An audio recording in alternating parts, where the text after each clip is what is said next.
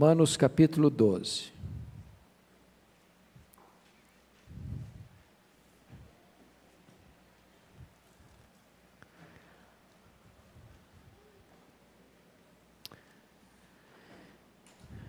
Eu vou fazer esta leitura, você vai acompanhar em silêncio e depois manter sua Bíblia aberta nesta passagem. Está escrito: Rogo-vos, pois, irmãos, pelas misericórdias de Deus, que apresenteis o vosso corpo por sacrifício vivo, santo e agradável a Deus, que é o vosso culto racional.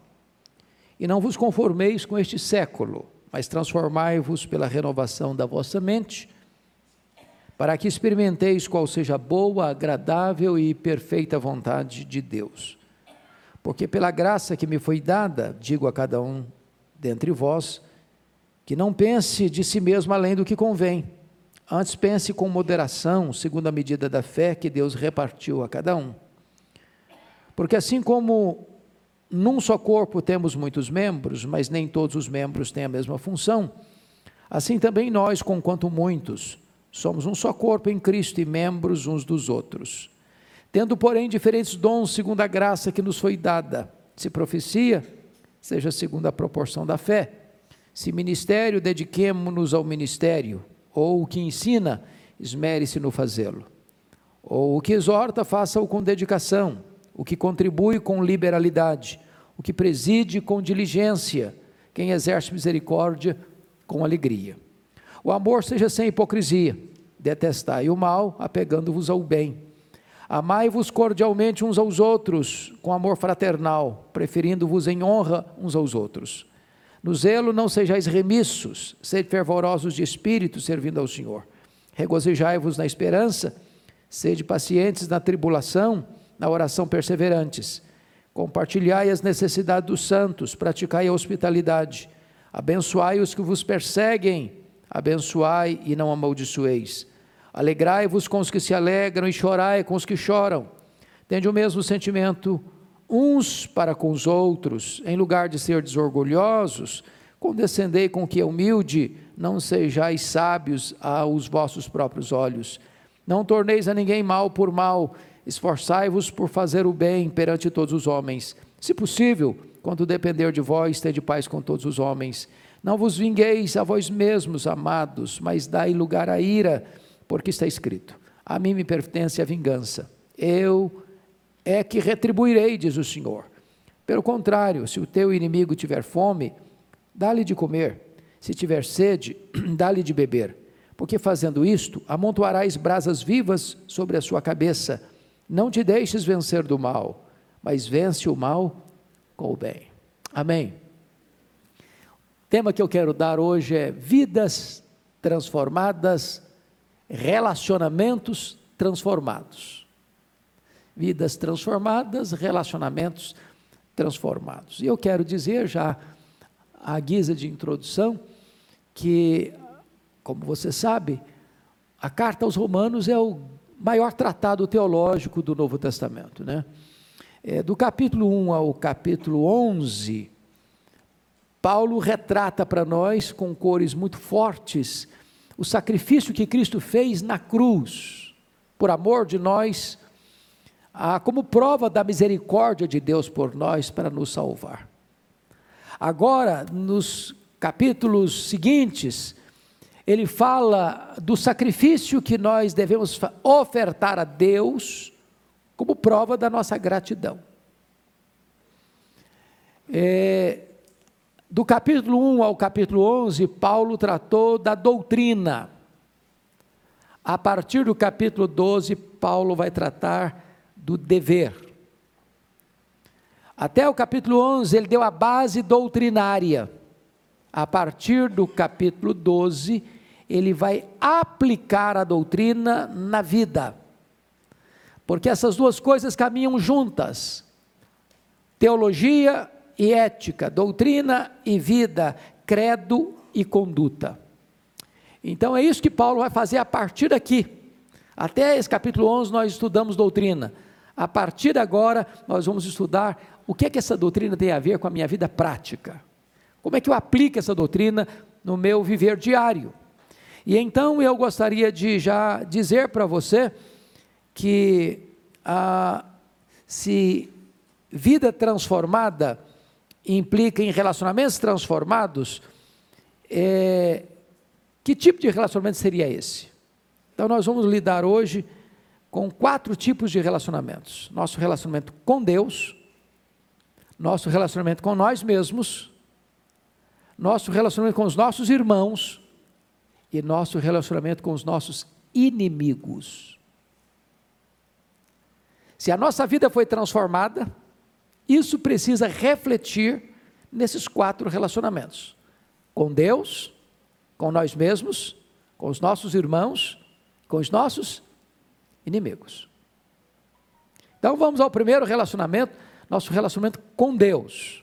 Com Deus, olha aí comigo, por favor. Nosso relacionamento com Deus. Primeira coisa que esse relacionamento com Deus implica são corpos consagrados. Olha o versículo 2, 12, versículo 1. Rogo-vos, pois, irmãos, pelas misericórdias de Deus, que apresenteis o vosso corpo por sacrifício vivo, santo e agradável a Deus, que é o vosso culto racional.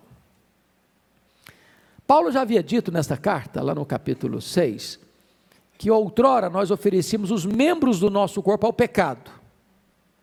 Agora nós oferecemos o nosso corpo como sacrifício a Deus.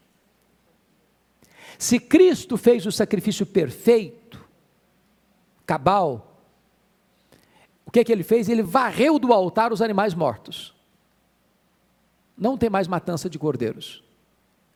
Ele é o cordeiro de Deus que tira o pecado do mundo. Se ele varreu do altar os animais mortos, agora você e eu devemos oferecer o nosso corpo como sacrifício vivo. E essa palavra aqui, apresenteis o vosso corpo, é a mesma palavra lá do Antigo Testamento para alguém que trazia o seu sacrifício para oferecer, e ao colocar esse sacrifício nas mãos do sacerdote, não podia tomá-lo de volta. Ou seja, você oferece o seu corpo, você oferece a sua vida para Deus, como um sacrifício vivo, santo e agradável. E você não toma de volta mais a sua vida. Você não pertence mais a você. Você foi comprado por um grande preço. Agora você deve glorificar a Deus no seu corpo. Então agora você não traz mais um animal, você traz você mesmo. Você não oferece um cordeiro, você oferece a sua vida. E Paulo vai dizer que essa oferenda do seu corpo é que é o seu culto o quê? Racional. Vamos entender o que é culto racional. A palavra aqui é logique do grego. Não é racional no sentido razão em oposição à emoção. Não é isso não. Culto racional aqui traz a ideia de culto lógico. Lógico. Ou seja, o culto que você de fato oferece a Deus e que é agradável a Deus é o culto que oferece, que você oferece com a sua vida, com o seu corpo. Em outras palavras, não pode existir uma esquizofrenia entre o que você faz aqui no templo com aquilo que você faz no dia a dia, na sua casa e no seu trabalho. Se o que você oferece para Deus na hora de um culto celebrativo, levanta a mão, dá glória a Deus, diz aleluia, amém, e você se emociona, e você chora, e, e, e quando terminou o culto lá fora, você já está falando mal dos outros, você já está xingando, você já está explorando, você já está sendo desonesto, você já está completamente desligado daquilo que você fez na liturgia do culto público, esse culto aqui não tem valor para Deus. O culto racional é o culto que existe uma coerência, uma consistência entre o que você está fazendo na casa de Deus, no culto público, e aquilo que você está fazendo no seu dia a dia, no seu trabalho, nas suas lides domésticas. É isso aí que Paulo está dizendo. Ofereça a você mesmo como sacrifício vivo. Mas notem vocês que, além desse corpo, você pode até perguntar assim, pastor, mas o que é isso? O que é oferecer o meu corpo? Como sacrifício vivo, sem até agradável a Deus. Ah, João Crisóstomo, que foi chamado Boca de Ouro, o maior pregador ah, da igreja no período ah, da patrística, dos pais da igreja, lá no quarto, quinto século, ele disse o seguinte: Como é que meu corpo pode tornar-se um sacrifício? Deixe que o olho não veja nada mal, e eles tornarão sacrifício. Permita que a língua não diga nada vergonhoso, e ela se tornará uma oferta. Deixe que a mão não faça nada ilegal, e ela se tornará uma oferta em holocausto. Mas não basta só isso, diz ele. A mão precisa dar esmola, a boca precisa abençoar, o ouvido precisa prestar atenção sem cessar aos ensinamentos divinos. Então você quer saber como é que se oferece seu corpo? É hora de você parar. O que você está vendo que não devia ver? O que é que você está ouvindo que não devia ouvir? Onde você está indo que não devia ir? O que, que você está fazendo que não devia fazer? Agora, não é basta deixar de fazer o errado. O que, que você está deixando de fazer que você precisa fazer? Isso é oferecer o seu corpo como sacrifício vivo, santo e agradável. Mas a segunda coisa aqui, além de corpos consagrados, é mentes transformadas. Olha o versículo 2 comigo. E não vos conformeis com este século, mas transformai-vos pela renovação da vossa mente, para que experimenteis qual seja a boa, agradável e perfeita vontade de Deus. Tem duas palavras aí que precisam ser destacadas para entender a palavra conformar e a palavra transformar. Eu pergunto a vocês, qual é a raiz dessas duas palavras? Conformar e transformar. Estou falando de língua portuguesa agora. Qual é a raiz dessas duas palavras? Forma. As duas palavras têm a mesma raiz. Conformar, transformar. Na língua grega tinham duas palavras para forma: a palavra esquema e a palavra morfê. A palavra esquema trata daquela forma de aparência exterior, e a palavra morfê trata daquela forma que é a essência interior. A palavra forma, esquema, é a forma que está mudando. Por exemplo, um menino acabou de nascer. É um menino, ou é uma menina. Mas com um ano, já não é um bebê enterro mais. Eu já, alguns já tá, estão andando, já estão até falando. E aí, depois, com ah, 11 anos, já entra uma fase, talvez de adolescência, que vai até os 19.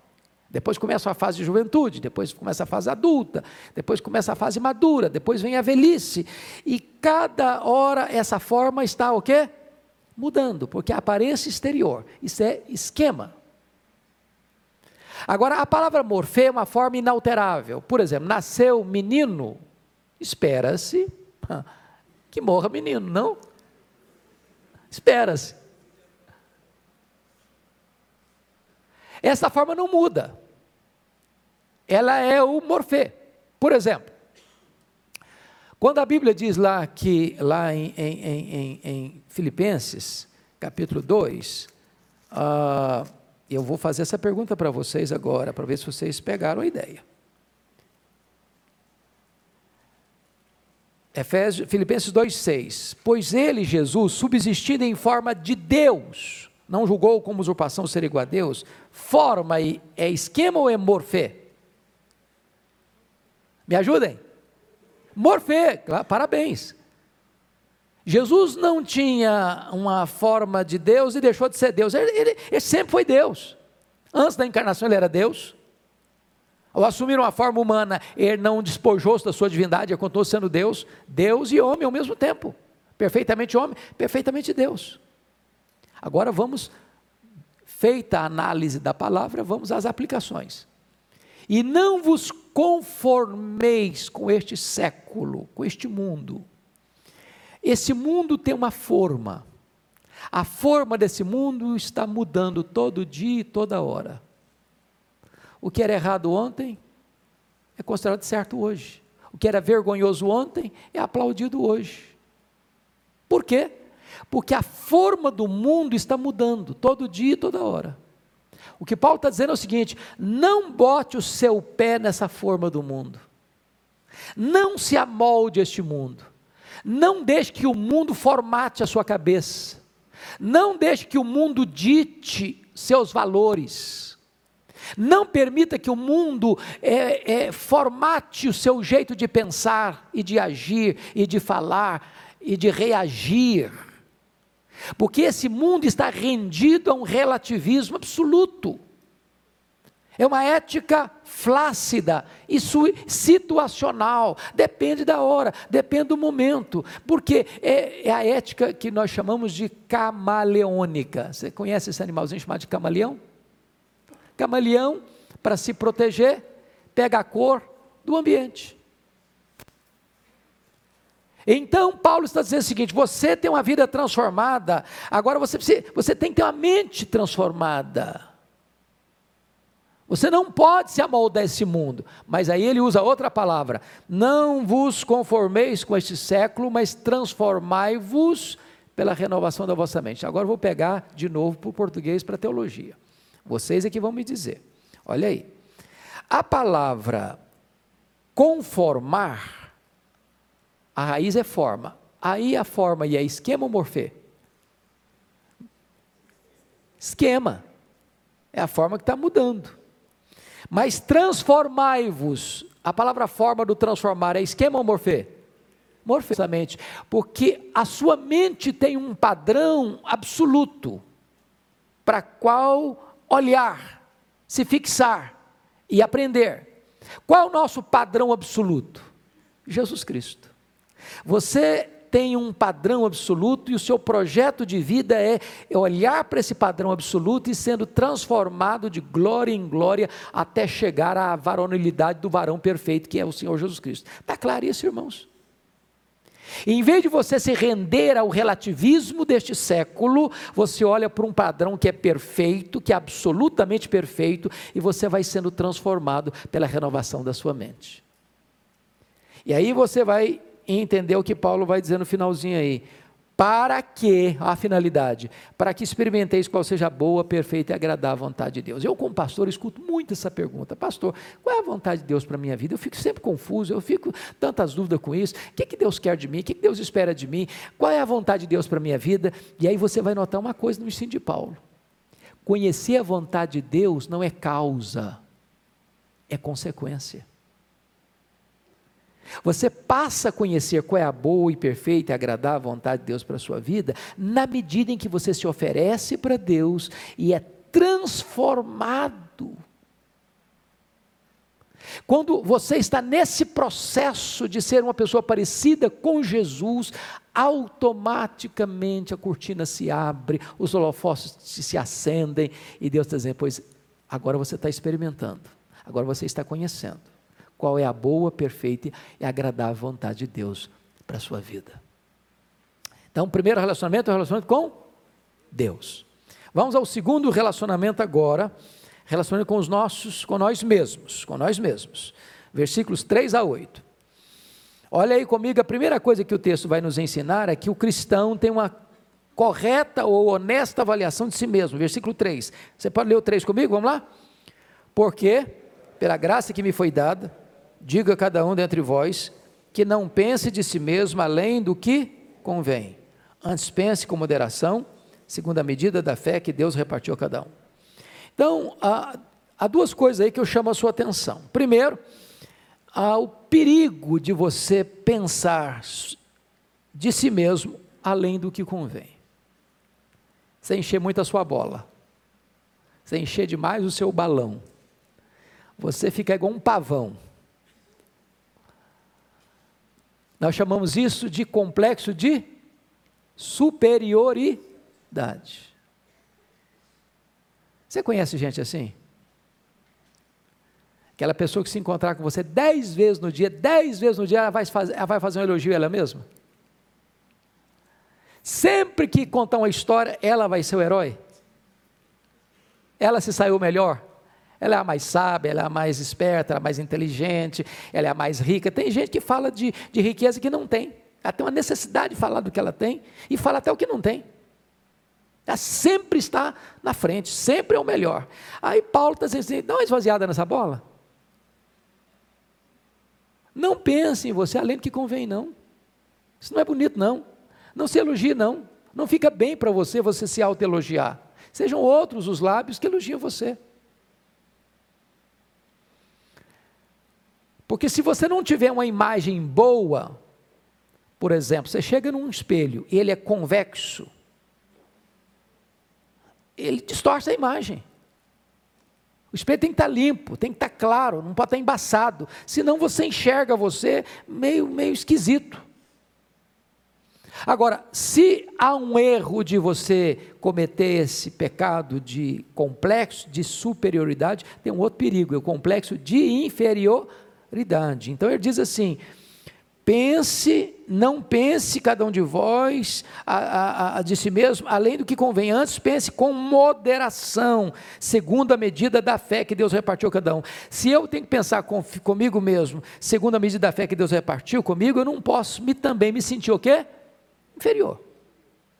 Você acha que tem esse problema ainda hoje? De gente que se olha no espelho e se rejeita? De gente que fica com a síndrome de gafanhoto, lembra lá da síndrome de gafanhoto, quando os espias de Israel foram olhar a terra e voltavam, não, a terra é boa, mas tem gigante lá. Nós, aos olhos daqueles, daqueles gigantes, nós somos como gafanhotos. Aliás, nós somos gafanhotos. Tem muito crente, irmão, se arrastando. Tem muito crente aí com autoestima lá no chão. Você não ser soberbo. Mas quando você rejeita o projeto, sabe o que você está rejeitando? Projetista. Quando você olha no espelho e rejeita você, você está dizendo que Deus errou no projeto. Você está dizendo que o Criador cochilou com você. Então preste atenção que você tem que ter uma boa autoestima. E boa autoestima não é contrário de humildade. Não é você aceitar que Deus fez você assim, virtudes, defeitos, pontos fracos, pontos fortes, você é você com as suas limitações, mas é você. E você precisa amar você mesmo, porque se você não ama você mesmo, você não vai ser, você, você não vai ser aceitado, aceitar ser amado e não vai conseguir amar ninguém direito. Então, pense com moderação, tá bom? Cuide bem da sua autoimagem. É isso que Paulo está dizendo. Aliás, se você entender o que Cristo fez por você, você é uma pessoa maravilhosa aos olhos de Deus. O Espírito Santo habita em você. Seu nome está escrito no livro da vida. Você tem o selo de Deus sobre a sua vida. Você é propriedade exclusiva de Deus. E aí você vai melhorando a sua autoimagem. Cuidado para que isso não leve você a soberba. Bom, dito isto, ainda vamos olhar outra coisa. O cristão tem compreensão correta de seus dons espirituais. Aí vamos ver a partir do versículo 4 até o 8. Porque assim como um só corpo tem muitos membros, o que, que vai dizer aí? Mas nem todos os membros têm a mesma função, assim também nós, conquanto muitos, somos um só corpo em Cristo e membros uns dos outros, tendo, porém, diferentes dons, segundo a graça que nos foi dada. Então vamos parar um pouquinho aqui. Primeira coisa que Paulo está mostrando para nós aqui é a diversidade desse corpo. Tem muitos membros.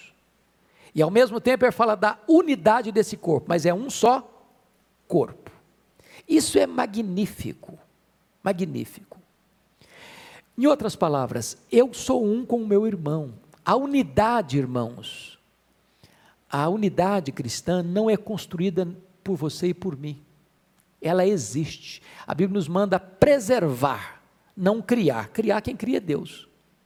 No momento em que você recebeu a Cristo como seu Salvador pessoal, você foi convertido pelo Espírito Santo, você fez parte, começou a fazer parte da igreja. É o Espírito Santo quem batiza você no corpo de Cristo. Então, ele quem gera essa unidade. Você é um. Não importa se você acredita nisso ou não, você é um. Não é uma unidade denominacional. Você é um não é com os presbiterianos, você é um com aqueles que creram no Senhor Jesus, sejam presbiterianos, batistas, metodistas, assembleias, não importa a bandeira denominacional. Se a pessoa creu no Senhor Jesus, ela faz parte o quê? Do corpo de Cristo. Agora, cada um de nós é um membro diferente desse corpo. É diferente desse corpo. Deus estabeleceu que uns vão ser ouvidos, outros vão ser os olhos, outros vão ser a boca, outros vão ser os pés, outros vão ser as mãos. Quem pôs você no corpo foi Deus. Então não queira ocupar o lugar do outro. É Deus quem distribui os dons. Nessa conjuntura, tem que ter muito cuidado para não ter duas atitudes lá. Complexo de superioridade. Ah, eu sou olho, eu não preciso dos pés. Ah, porque eu também não sou olho, é, ouvido eu também não quero ser. Não, cuidado com isso. Deus é quem deu os dons. É Deus quem estabeleceu cada um no corpo. Nós somos diferentes uns dos outros. Com isso, a Bíblia está dizendo o seguinte: não tem desse negócio de crente autossuficiente. Não, eu sou crente, me basta a mim mesmo. Eu não preciso nem de igreja, eu fico em casa e eu, aliás, posso ouvir os pregadores que eu quiser, eu posso ficar sentado no meu sofá e assistir uma boa mensagem. Para que eu vou na igreja? Não precisa de igreja? Precisa. Eu vou lhes dizer por quê. Primeiro, vamos pegar a ideia do corpo e membros. Tem um só corpo, muitos membros. Esse braço aqui é muito bom, mas se eu cortá-lo do corpo, o que, que acontece com ele? Ele morre, fica inútil. Vamos pensar em outra figura, da, da videira. Eu sou a videira verdadeira, meu pai é agricultor, vós sois os ramos. Você pega, uma, pega a ideia de uma, uma parreira de uva. O galho produz uva, o ramo. Se você vai e corta do tronco, o que acontece com ele? Ele morre, seca. Tem vida nele mesmo. Vamos pensar no rebanho. O que é um rebanho? É um monte de ovelhas, sob os cuidados de um pastor. Uma ovelha foge do rebanho, o que acontece com ela? Se torna presa fácil. Ela não se protege. Vamos pensar num braseiro. Você pega uma brasa, tira do braseiro. O que, é que acontece com essa brasa que ficou longe do braseiro? Se cobre de cinza e se apaga. Então esse negócio de desigrejado não existe. Crente é membro do corpo. E é preciso que ele funcione no corpo e não isoladamente.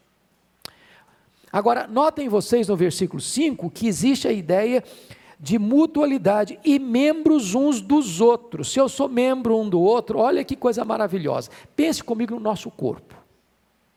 Você está andando, uma das frutas mais bonitas, mais cheirosas e mais saborosas chama-se manga. Da manga rosa, então, só tem em Minas, né? É uma coisa maravilhosa, você vê uma manga rosa. Seus olhos veem a manga, aquilo processa lá em você, você sente o cheiro dela, você começa a salivar de vontade de comer aquela manga, mas é preciso que a mão pegue a manga, é preciso que os dentes triturem a manga, é preciso que o esôfago introduza essa manga para o estômago, é preciso que esse estômago processe essa manga, é preciso que dali se distribua para o seu corpo, para que aquilo vire a força e vigor para o seu corpo. Então, o que o texto está mostrando para nós é que o corpo, nós somos membros uns dos outros. Eu preciso de você, você precisa de mim. Os dons que eu tenho, você não tem. Os dons que você tem, eu não tenho. Então, eu supro você e você supre a mim. Essa é a ideia de corpo. Essa é a ideia de corpo. Mas agora vem a questão dos dons, a utilidade dos dons. Olha comigo a partir do versículo 6. Tendo porém, tendo, porém, diferentes os dons, segundo a graça que nos foi dada. Se profecia, ser segundo a proporção da fé. O que é profecia? Essa, esse dom aqui hoje é um dos dons mais confusos na igreja evangélica brasileira.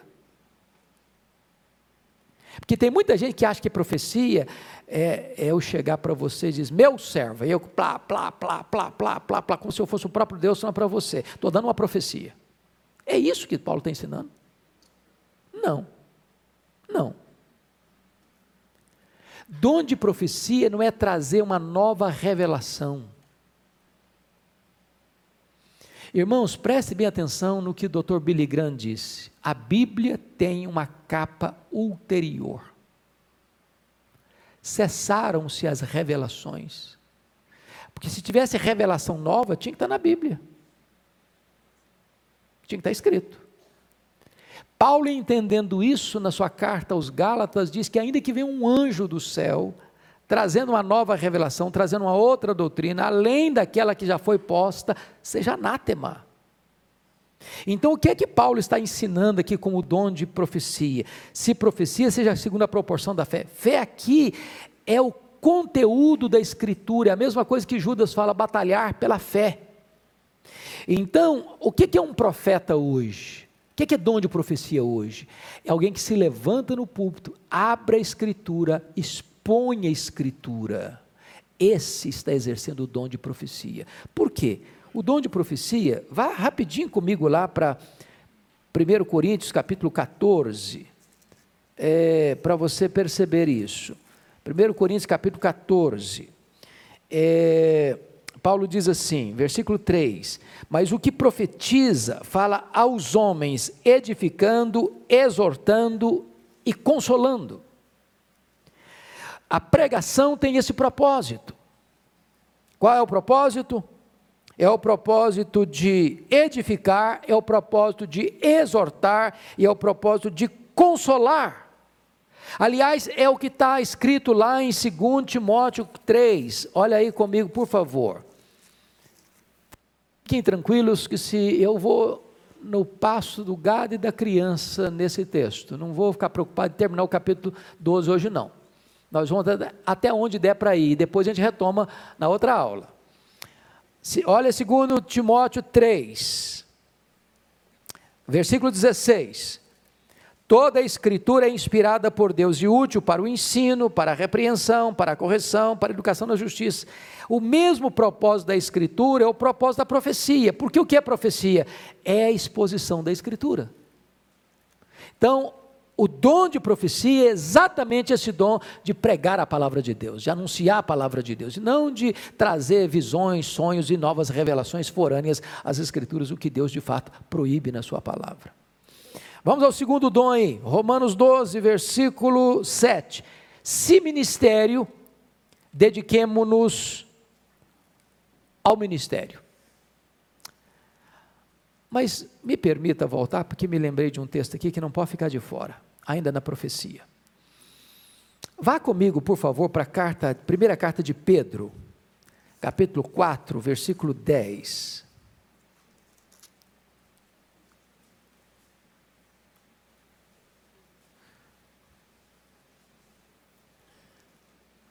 O texto que eu quero usar, é porque já está falando dos dons aqui, mas eu quero usar o versículo 11, 4.11. Você pode ler o 4.11 comigo?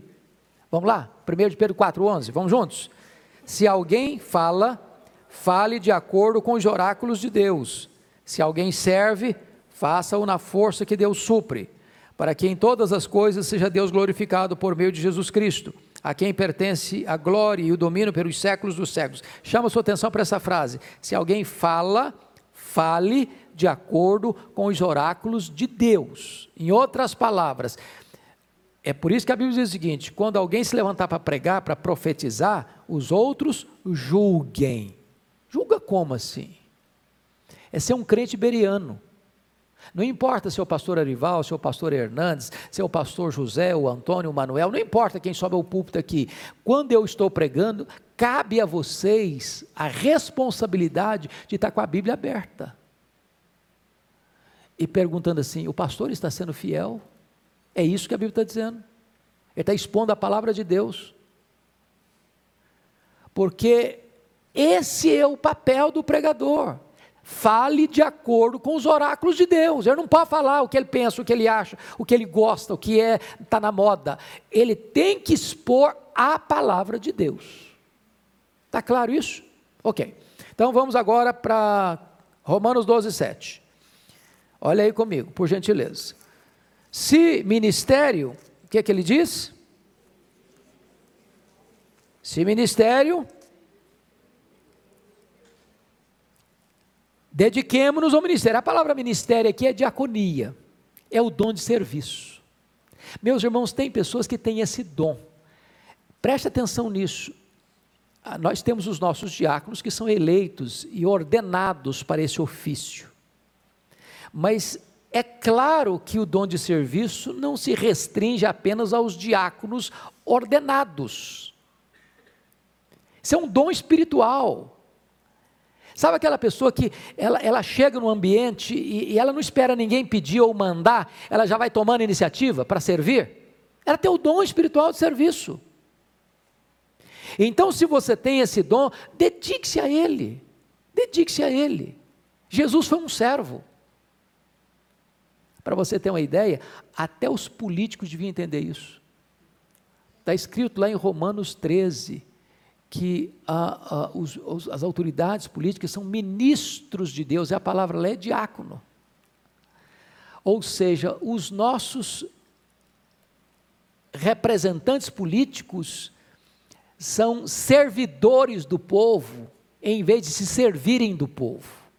É o que Deus ensina na Sua palavra. É um diácono. Terceiro dom, olha aí comigo, versículo 7.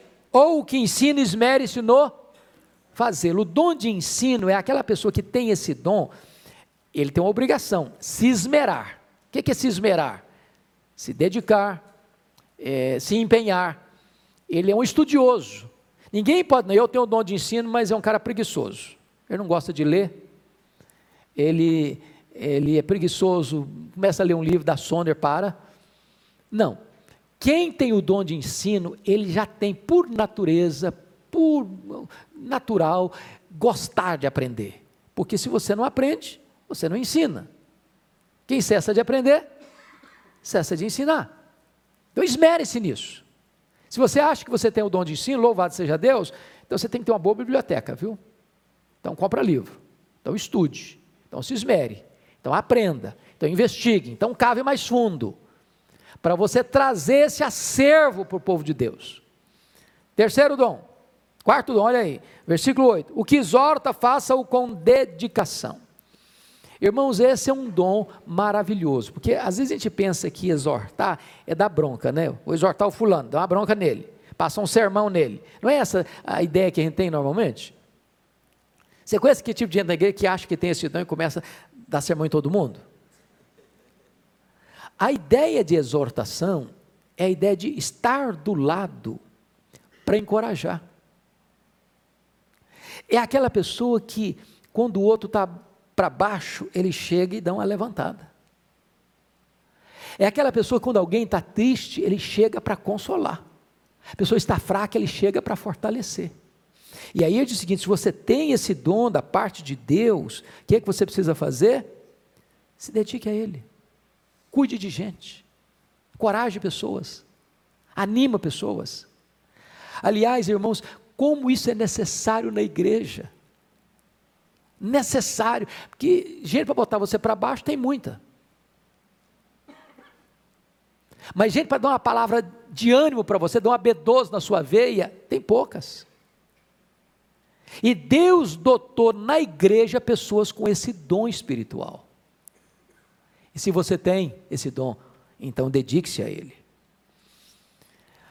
Outro dom, versículo 8, o que contribui com liberalidade. Essa é uma coisa maravilhosa, irmão. Sabia que não está falando de dízimo de oferta, não. Ele está falando de alguém na igreja que tem o dom de contribuição.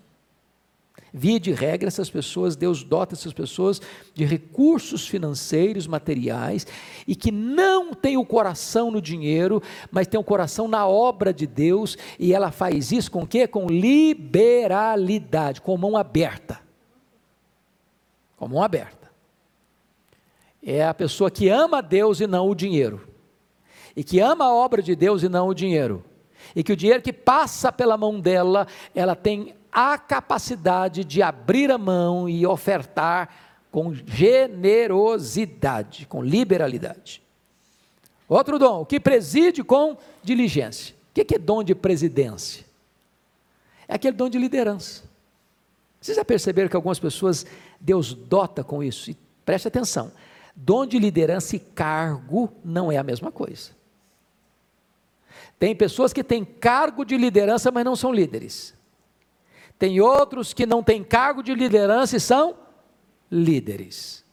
Então, o que é liderança? Basicamente, liderança é influência. Influência. O líder, ele, ele, ele como que absorve as pessoas. As pessoas seguem a ele. É por isso que o líder nunca é neutro. Ou ele é uma bênção, ou ele é uma maldição. Porque sempre vai influenciar, ou para o bem ou para o mal. É por isso que quem tem esse dom de presidência, faça isso com o quê? Com diligência. Último dom que menciona Paulo aqui, quem exerce misericórdia com alegria. O que é dom de misericórdia? A palavra misericórdia é jogar o coração na miséria do outro. É aquela pessoa sensível à necessidade do outro. É aquela pessoa que chega na igreja, ela distingue, fulano de tal está passando uma dificuldade, eu vou lá. Ela tem antenas ligadas para essa questão da sensibilidade às necessidades do outro. E sempre está buscando socorrer isso. E faz isso não com um peso, mas com alegria. É natural, é natural. Bom, dito isto, ah, dessa relação com Deus e da relação com você mesmo, você entender quem é você, sua autoimagem está boa, e você coloca os seus dons a serviço de Deus e dos seus irmãos. Agora vem a terceira relação, que é o relacionamento com os nossos irmãos. Versículos 9 a 16. Então vamos dar uma olhadinha aí nessa conjuntura linda. Primeiramente, ah, este amor deve ter alguns ingredientes. Primeiro, o amor seja sem hipocrisia. Isso significa sinceridade. A palavra hipocrisia vem de uma palavra grega que significa ator. O que é um ator? É alguém que exerce um papel diferente da sua vida real. Ele se veste com outra pessoa, ele assimila a voz da outra pessoa, ele se coloca no lugar da outra pessoa e age como se outra pessoa fosse. Então, ele é o ator. Ah, quando Jesus chama os fariseus de hipócritas, por que, que Jesus chama os fariseus de hipócritas? Vocês lembram por quê? Eles representavam um papel que na verdade eles não eram.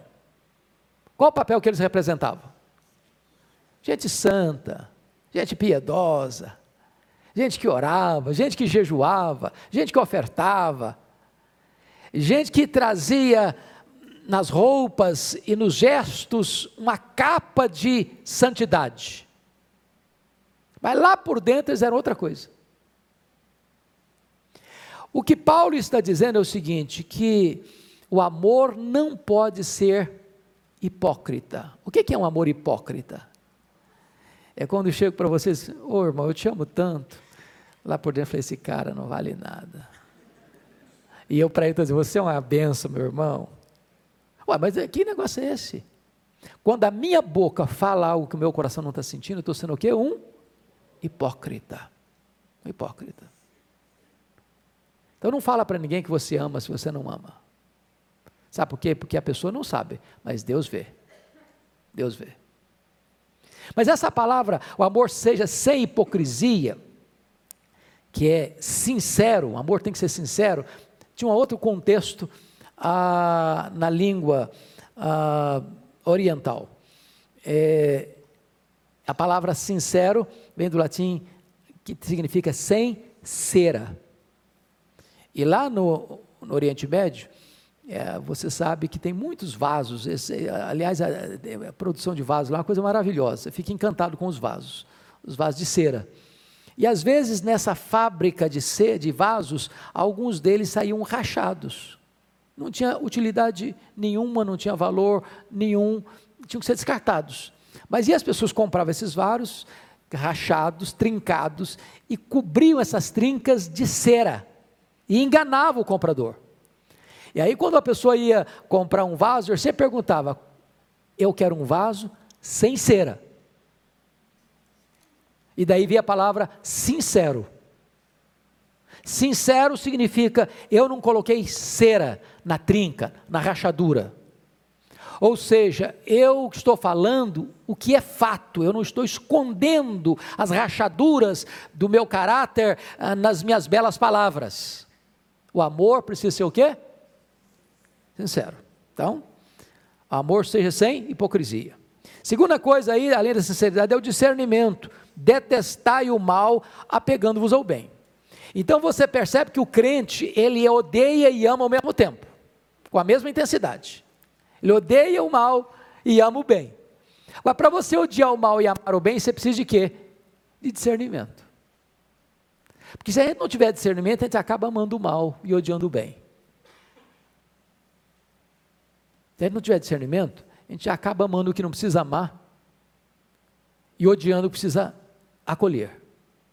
Então, Paulo diz que na vida espiritual nós temos que ter o quê? Discernimento. Terceiro, afeição. Olha o verso 10 comigo. Amai-vos cordialmente uns aos outros com amor fraternal. Irmãos, tem duas palavras aí que importantíssimas: amar cordialmente e amor fraternal. A palavra amar cordialmente traz a ideia aí ah, do amor estorguê.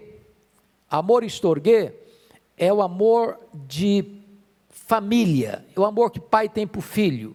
Já essa palavra amor fraternal é filadelfia, é amor de irmão. O que eu chamo a sua atenção aqui é que nós devemos amar os irmãos na fé, os nossos irmãos na igreja, com o mesmo amor com que nós amamos os membros da nossa família de sangue.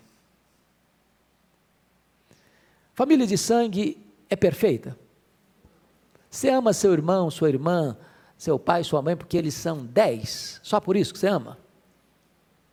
Você acha que o seu pai tem defeito, que a sua mãe tem defeito? Você acha que o seu marido tem defeito, que a sua mulher tem defeito? Você acha que seus filhos têm defeitos? Bom, se você falar que eles são 100% perfeitos, então eles são anjos entre nós, não são filhos de Adão, acho que é, né? Agora, você deixa de amar seu pai, sua mãe, seu filho, sua filha, porque eles têm defeitos? Não. Porque você tem um vínculo com eles de sangue. Eles são sua família, são seu sangue, são sua carne.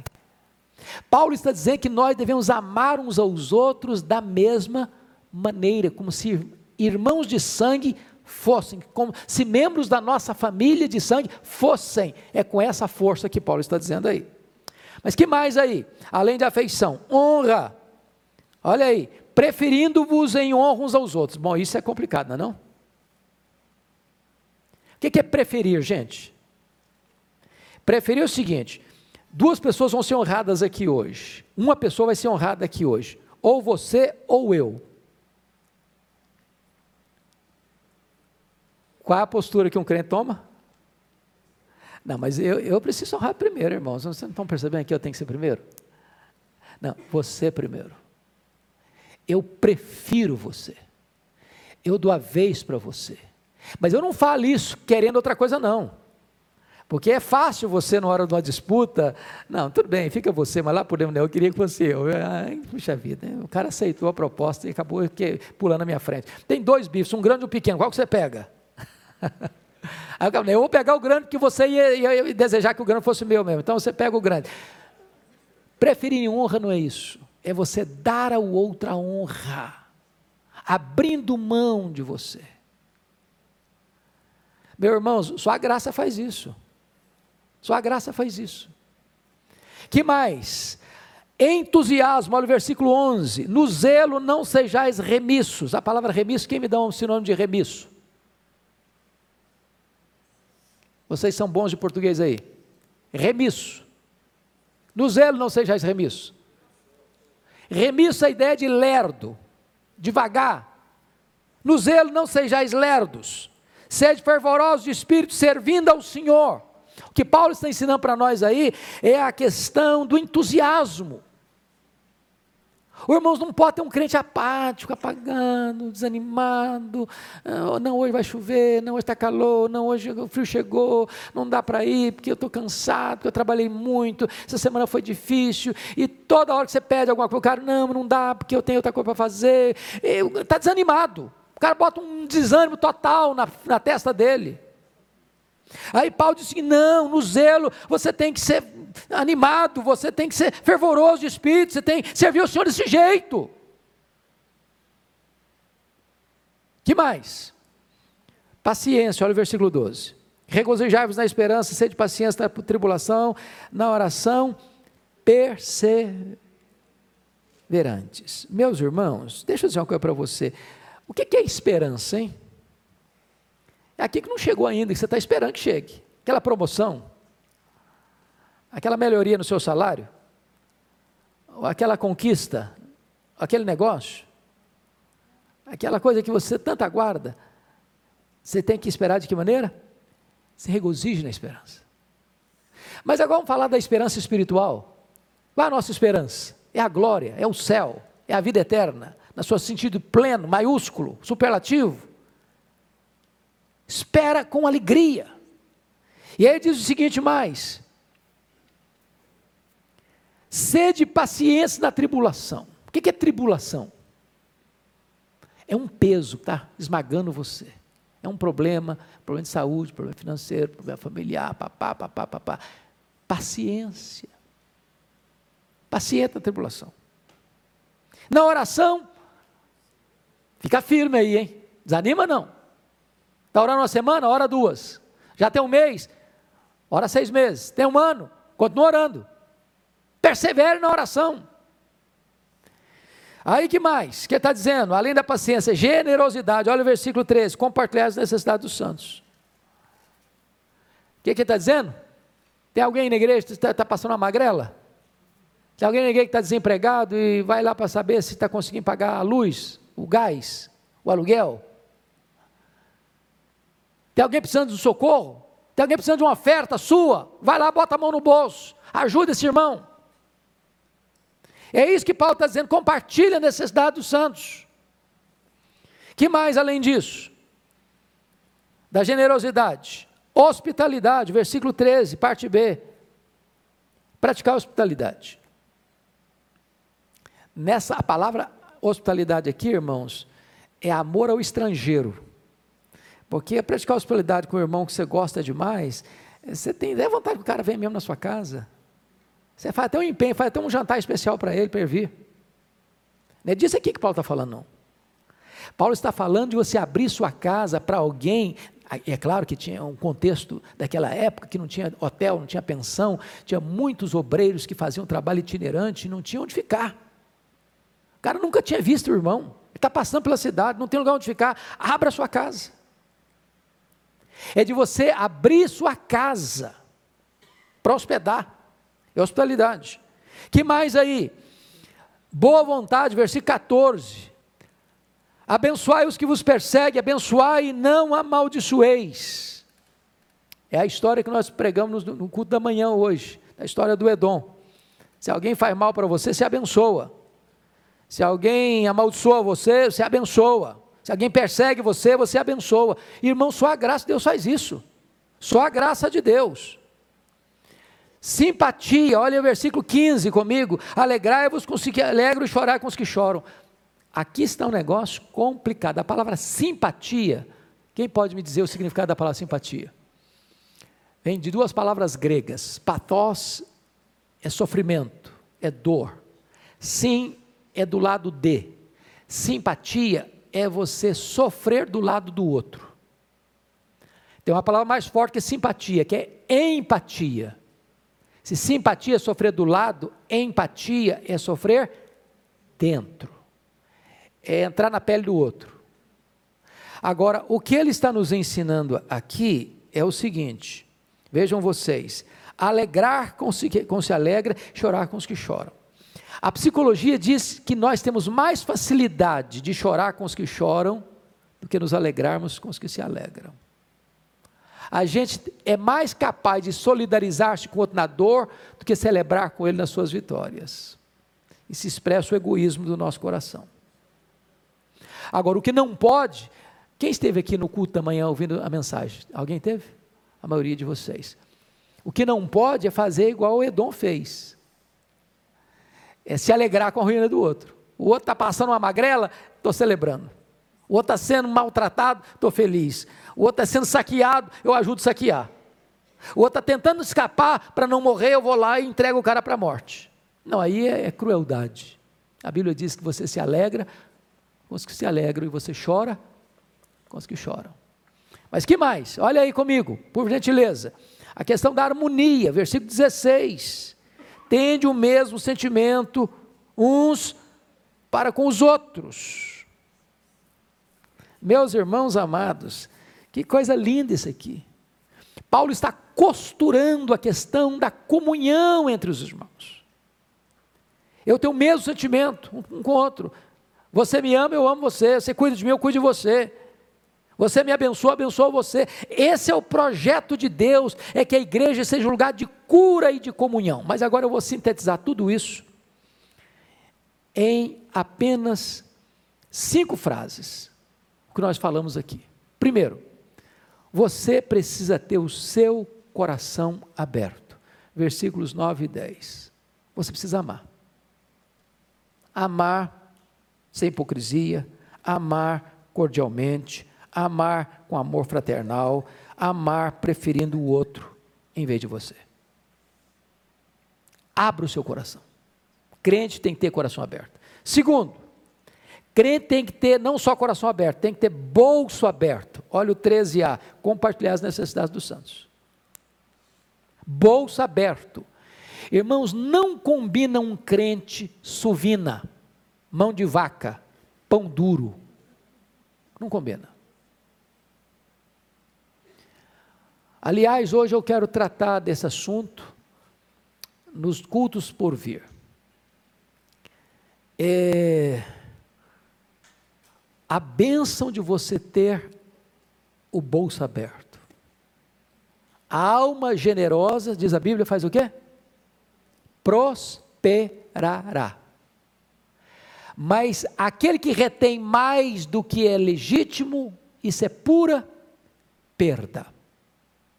A Bíblia diz que se você semeia, você colhe. Quem semeia muito, colhe muito. Via de regra, quando você dá uma oferta para alguém, sem esperar retorno, não é barganha, não é negócio, você recebe muito mais. Mas recebe muito mais.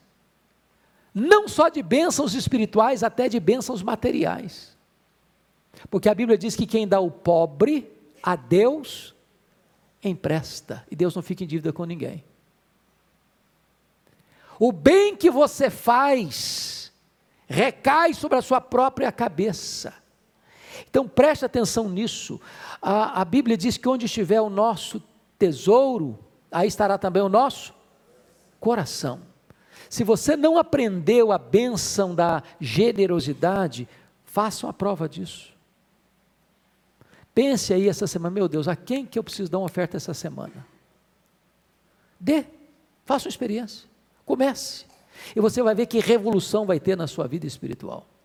Então, coração aberto. Segundo lugar, bolsa aberta. Terceiro, casa aberta. Versículo 13b diz: praticar hospitalidade. Então, deixa eu dizer para você, eu fico preocupado às vezes com algumas coisas que eu vejo Brasil afora.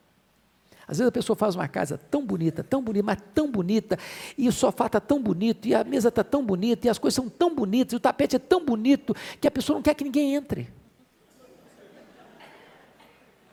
É bonito demais para uma pessoa pisar. Hã? De jeito nenhum, o negócio tem que. É, parece, parece ser um negócio um bibelozinho. Para que, que você tem sua casa? Não pode tocar, não pode encostar, não pode mexer, não pode pisar, não pode nada. É só para ver, é só para tirar fotografia. É só para impressionar os outros. Não é, não é a casa que vai me servir, eu que vou servir a casa. Não vou receber ninguém em casa que vai, vai, vai bagunçar. Vai, vai, paciência, gente. Não faça da sua casa um ídolo. Não faça dos seus móveis um ídolo. Não faça da arrumação da sua casa um ídolo. Praticar a hospitalidade, casa aberta. Quarto lugar, devemos ter lábios abertos. Olha o versículo 14. Abençoai os que vos perseguem, abençoai e não amaldiçoeis. Irmãos amados, olha que coisa. A pessoa está falando mal de você, você fala bem dela. A pessoa faz mal para você, você faz bem para ela. É, quem, quem vence você desse jeito? Você já é vitorioso. Você desarticula a pessoa. Mas finalmente, você precisa ter coração aberto, bolsa aberto, casa aberta, lábios abertos, mas você precisa ter alma aberta. Versículos 15 e 16. Alegrai-vos com os que alegram, chorai com os que choram, tende o mesmo sentimento uns para com os outros. Então, Paulo está ensinando aí como é que você lida com os seus irmãos. Mas já que vai dar para terminar, nós temos aí 10 minutos ainda. Relacionamento com os nossos inimigos. Vimos com Deus, vimos com nós mesmos, vimos com os irmãos, com os inimigos. Versículos 17 a 21. Primeira coisa, versículo 17: não devemos retaliar. Não torneis a ninguém mal por mal. Esforçar-vos por fazer o bem perante todos os homens. Retaliar é você guardar na manga uma oportunidade para dar o troco em quem fez o mal para você. Pense comigo na história ah, de José do Egito. Seus irmãos o venderam, e quando ele teve a oportunidade de se vingar, ele fez o bem. Pense comigo em Jó. Seus amigos o acusaram e ele orou por eles. Pense comigo em Jesus. Foi pregado na cruz, e ora pelos seus algozes. Pai, perdoa-lhes, porque não sabe o que fazem. Pense comigo em Estevão, está sendo apedrejado e ele ora: Senhor Jesus, não impute a eles esse pecado. Não retalie. Segundo, não devemos criar conflitos desnecessários. Olha o versículo 18. Se possível, quando depender de vós, de paz com todos os homens. Você não seja um encrenqueiro. Não seja um criador de problema. Você conhece gente que onde chega o ambiente transtorna? Eles sempre jogam uma pessoa contra a outra. Eles sempre criam um, um entreveiro. Eles sempre criam uma discussão desnecessária. Eles sempre geram uma briga desnecessária. Quanto depender de vós, tende paz. Com todos os homens. É claro que tem hora que você não pode sacrificar a paz. Você não pode sacrificar a justiça e a verdade por causa da paz. Não, não é paz a qualquer custo. Mas você não deva ser o provocador da contenda. É o que Paulo está ensinando. Terceiro princípio: não devemos vingar-nos das pessoas que nos fazem mal. Versículo 19: Não vos vingueis a vós mesmos, amados, mas dai lugar à ira, porque está escrito a mim me pertence a vingança. Eu é que retribuirei, diz o Senhor. Então preste atenção nisso. O nosso papel não é dar o troco, não é vingar, não é devolver o mal com o mal. Vingança não é conosco. Esse ato da vingança pertence a Deus. É uma apropriação indébita minha querer me vingar. Eu não posso fazer justiça com as minhas mãos. Eu tenho que entregar para Deus. Lembra o que Paulo disse ah, lá em 2 Timóteo, capítulo 4, sobre aquele indivíduo chamado Alexandre Latueiro. Alexandre Latueiro causou-me muitos males. O Senhor lhe dará paga. Eu não. Meu papel é perdoar. Meu papel é entregar nas mãos de Deus. Deus sabe fazer, eu não sei. Então, não exercer vingança. Quarto, penúltimo lugar, não devemos guardar mágoa, mas perdoar. Olha o versículo 20. Pelo contrário, se o teu inimigo tiver fome, dá-lhe de comer, se tiver sede, dá-lhe de beber, porque fazendo isso amontoarás brasas vivas sobre a sua cabeça. Agora, preste atenção, irmãos, preste atenção, que não basta só não guardar mágoa, não basta só não fazer o mal a quem faz o mal para você. O texto está no aspecto positivo. Pelo contrário, se o teu inimigo tiver fome, dá-lhe de comer. Se tiver sede, dá-lhe de beber. Porque fazendo isto, ou seja, não basta vocês, não, o cara me fez mal, eu vou cruzar os braços, não vou desejar mal para ele, não vou fazer mal para ele e tal. Bastou isso? Não você começa a fazer outra coisa. Você abençoa ele, você ora por ele, você dá a ele pão, você dá a ele água, você está servindo a ele. E com isso, Paulo diz: você está juntando brasas vivas na cabeça dele. Preste atenção que isso não é uma figura literal, não, viu, gente? Não é botar fogo na cabeça da pessoa, não. A ideia é o seguinte: você bota uma pulga atrás da orelha dele você leva essa pessoa a ficar a pensar: por que, que eu fiz o mal para ele? Eu estou falando mal dele, ele está me abençoando, ele está me servindo. O que está acontecendo? Que poder é esse? O que, que tem que essa pessoa faz isso? Qual a motivação dessa pessoa? O que está por trás? E ela então é incomodada espiritualmente a repensar a vida dela. Porque você está devolvendo o mal com o bem. Finalmente, como é que você lida com o seu inimigo? Quinto lugar, não devemos ser derrotados pelo mal, mas devemos vencer o mal com o bem. Verso 21, pode ler comigo toda a igreja? Não te deixes vencer do mal, mas vence o mal com o bem. O mal não pode vencer você. Você não é o derrotado. Você vence o mal. De que maneira? Com o mal maior? Com truculência? Com vingança? Esmagando a pessoa? Destruindo a pessoa? Não. Você vence o mal com o bem. Então vamos sintetizar. Nós tratamos hoje aqui de vidas transformadas, relacionamentos transformados. Relações com quem? Primeiro, com Deus. Segundo, com nós mesmos. Terceiro, os nossos irmãos. Quarto, com os nossos inimigos. Agora é hora de você fazer uma pergunta. Essas transformações estão na minha vida? A minha vida reflete essa mudança nas minhas relações com Deus, comigo mesmo, com os meus irmãos, com os meus inimigos? É hora de nós orarmos a Deus, pedir, Senhor, faça isso comigo. Restaura a minha vida e restaura os meus relacionamentos. Vamos ficar em pé? E vamos orar.